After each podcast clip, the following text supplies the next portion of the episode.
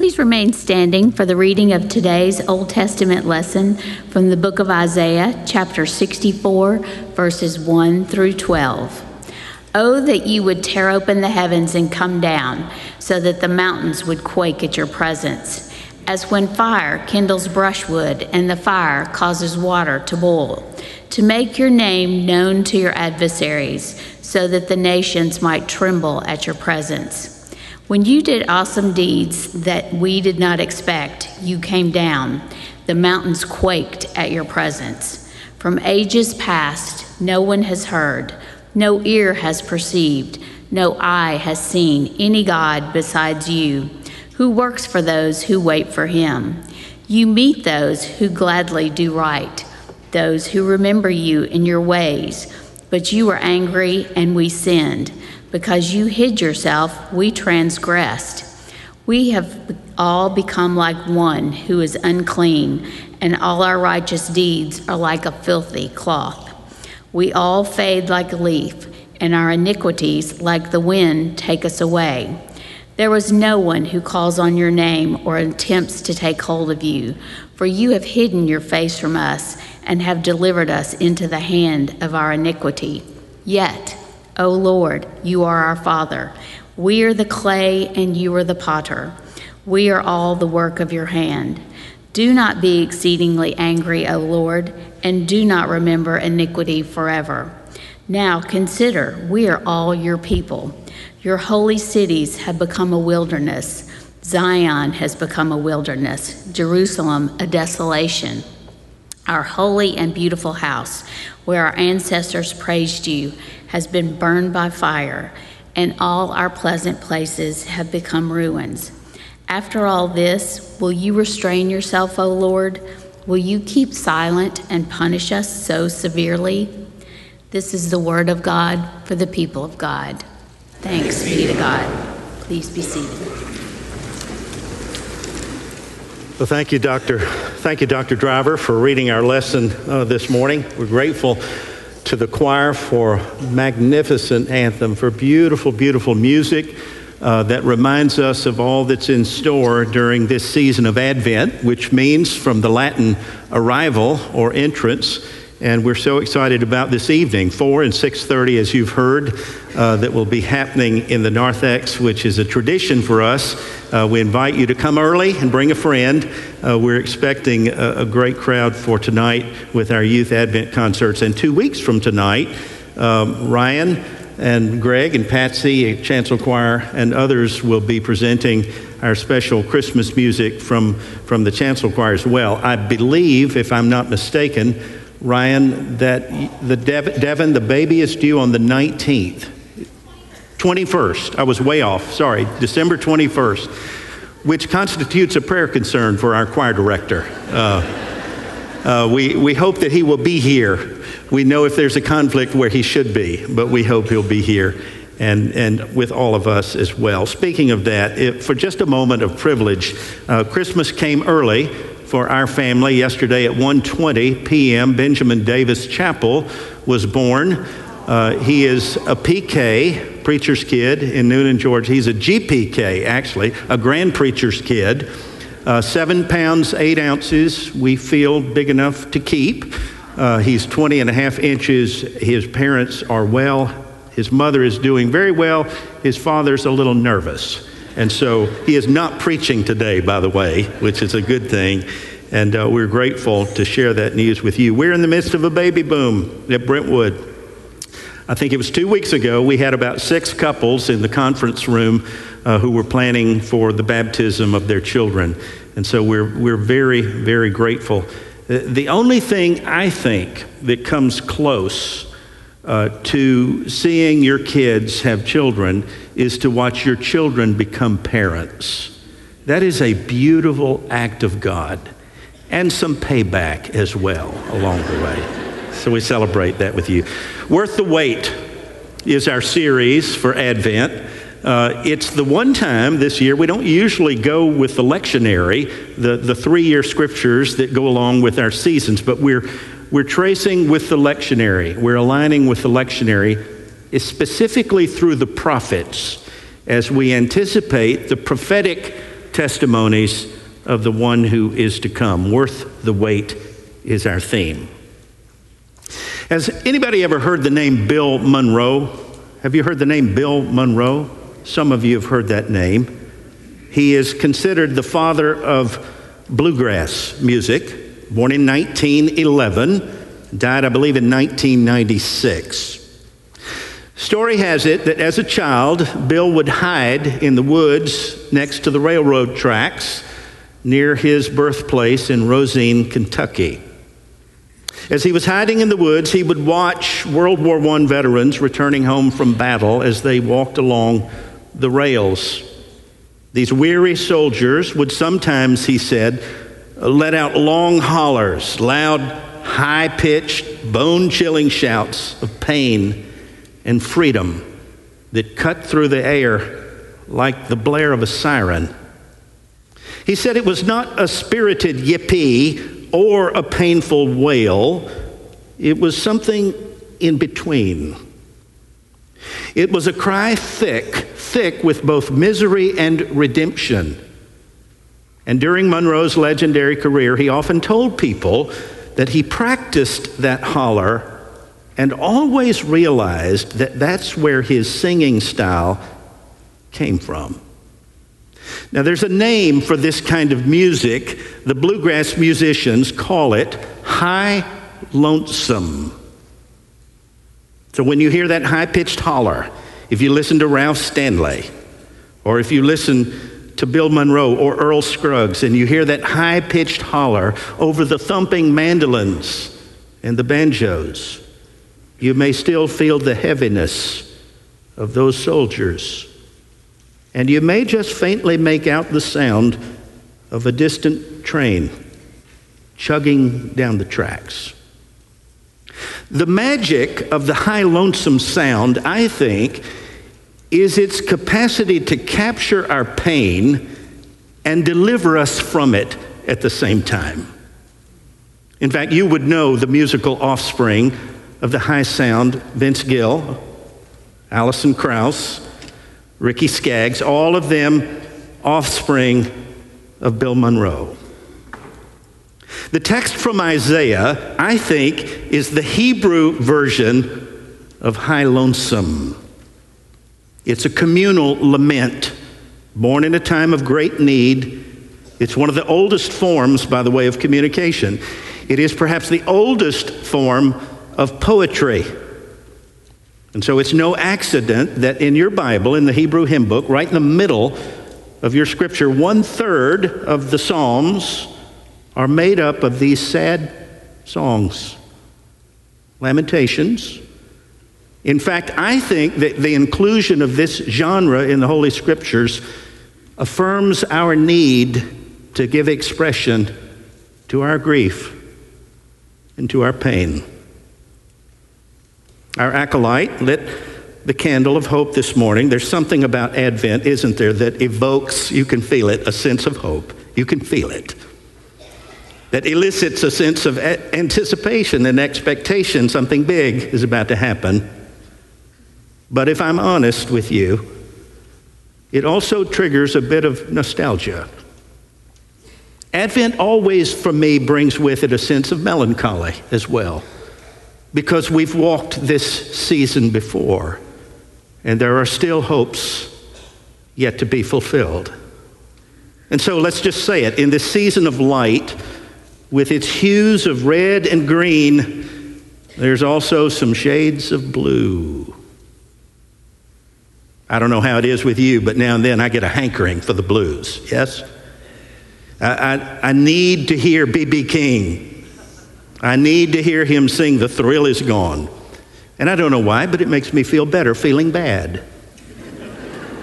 he has another song, maybe you've heard of it, I doubt it, and this is literally the title Nobody Loves Me But My Mother, and She Could Be Jiving Me Too. that one does not make me feel good. How about Eric Clapton, who wrote a song for his young son who died prematurely, Tears in Heaven? Or Bob Dylan, who wrote a song that I think is an absolute classic called Tangled Up in Blue. Now, I don't enjoy listening to his voice, He cannot sing a lick. But here's the thing when you're blue, it doesn't have to be pretty, it just has to be real. It has to be authentic. And Bob Dylan is, is authentic. Isaiah 63 and 64 is real. In fact, it's raw. When you hear it read, I, I, could feel it in the room. When Lynn was reading the text, some of you are thinking, what on earth are we doing reading this text this close to Christmas? But you can hear the high lonesome in Isaiah's song.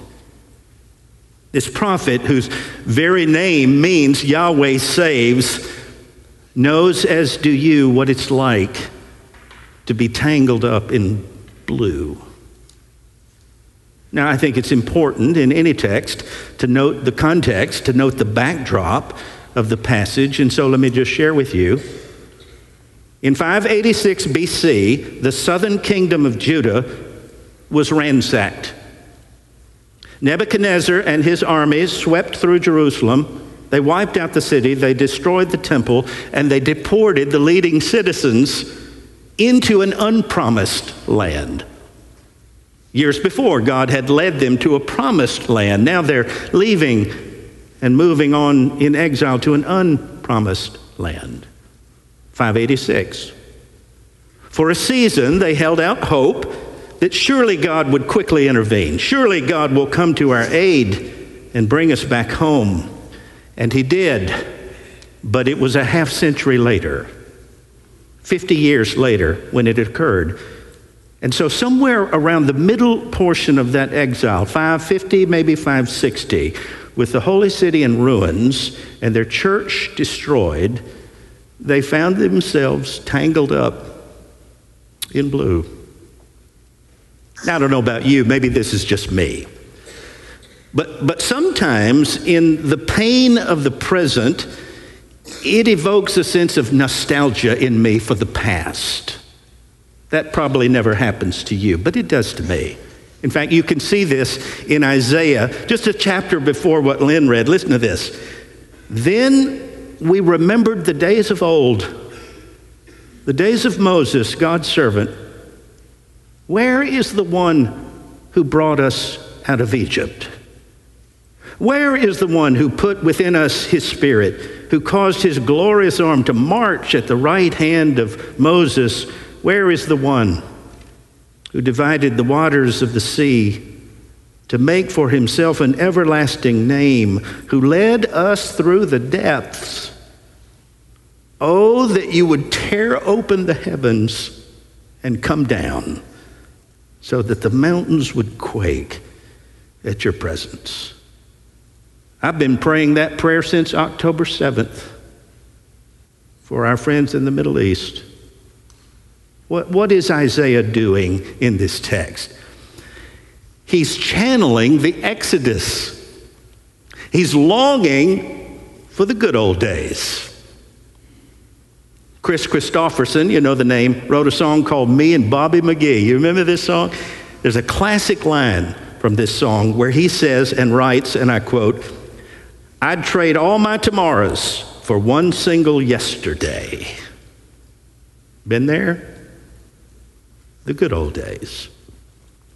Brooks Atkinson, an American theater critic, once put it like this In every age, the good old days are a myth no one ever thought they were all that good at the time. Every age has consisted of crises that seemed intolerable to the people who lived through them. Nostalgia. I mean, I've heard it even the last several months. If, if we could just go back to pre COVID, we've said that. If we could just go back to, to pre 9 11, everything would be fine. If we could just go back to pre iPhone might be a good idea. Pre Vietnam, pre Alabama beating Georgia, there are numerous. if only. Nostalgia. But I've discovered that the past is never quite as good as we remember, and the present is never quite as bad as we imagine. Today is all you have.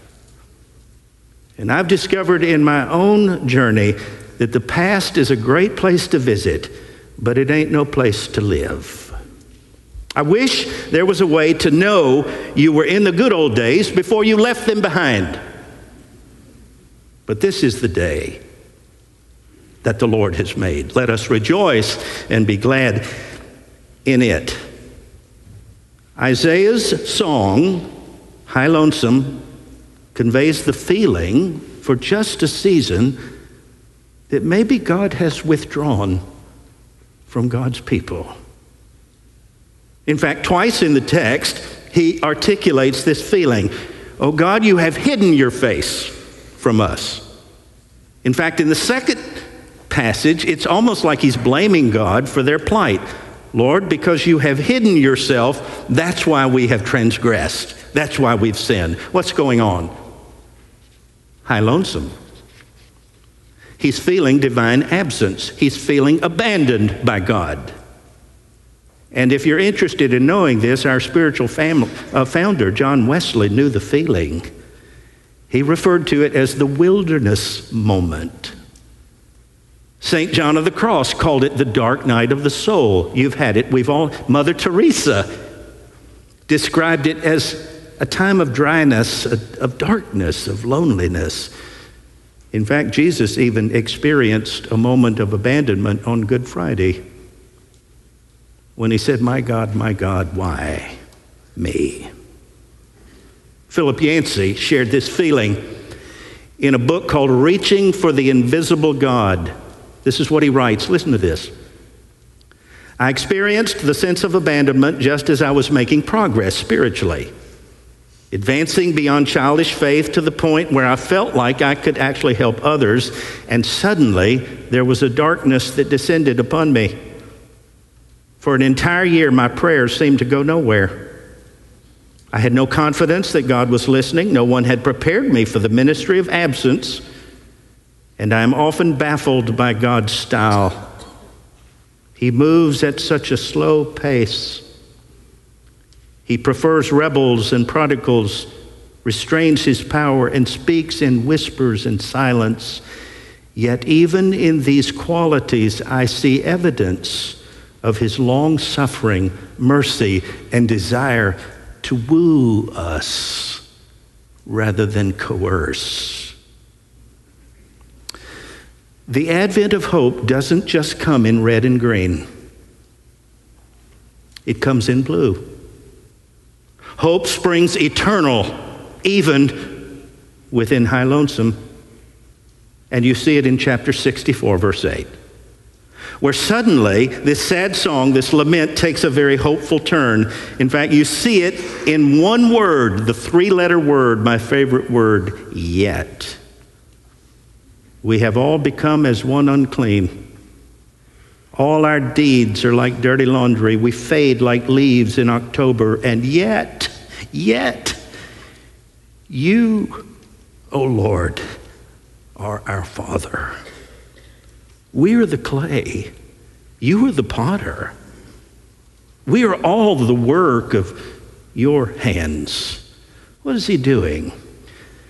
Isaiah is reminding God that God is God, as if he didn't know. You ever pray like that? Lord, I don't mean to be presumptuous, but allow me to remind you that you're still on the throne. Uh, I'm not trying to be funny here, but let me just remind you you're still in charge. You're our maker. Creation was not our idea, it was yours. You scooped us up out of a handful of Tennessee clay and breathed into us. You made us a little lower than the angels and crowned us with glory and honor. We didn't choose you, you chose us. By reminding God of who God is, the prophet is really reminding his people who they are and who he is. He is the potter, and we're the clay. Sometimes we get the idea that we're the potter and that God is the clay. It isn't so. But what amazes me in this text is there is a prediction here that the potter will become the clay. There is coming a day when the creator is going to become the creature. That's what Advent is moving towards, where God will actually take on flesh to show us in no uncertain terms that God cannot and will not forget his own.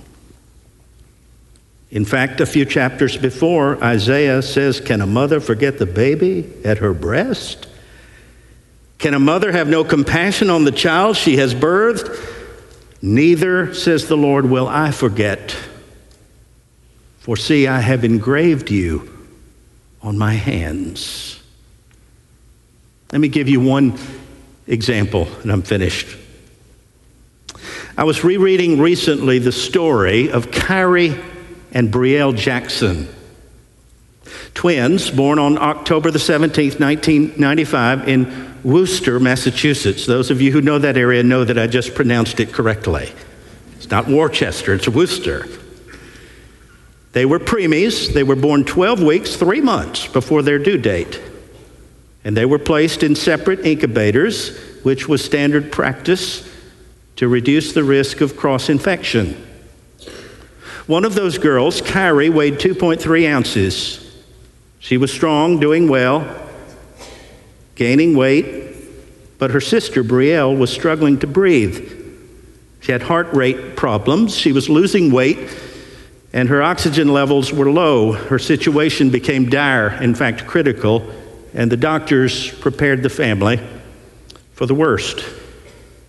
And yet, one of the nurses, her name Gayle Kasparian, decided to go against hospital policy to try a procedure that was virtually unknown in the United States. You know what she did? She put those twins in the same bed. And as she closed the incubator door, little Brielle snuggled up next to Kyrie, and then the miracle occurred. Kyrie wrapped her little arm around her failing sister, and within minutes, within minutes, Brielle's blood oxygen improved. Her heart rate stabilized, her temperature normalized, and this picture, which has gone around the world, has been dubbed the reassuring hug. The reassuring hug. Those babies are grown up now and there's still a bond between them. I have a picture of them now. Skin on skin, redeemed that child. Incarnate love was her salvation, and it's yours, and it's mine.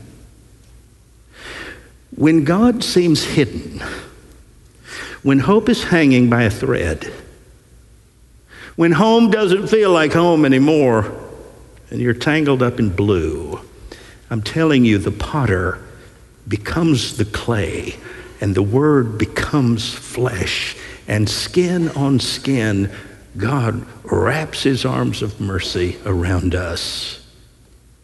And our lamenting turns into joy. And that my friends, is worth the wait. In Jesus' name, amen.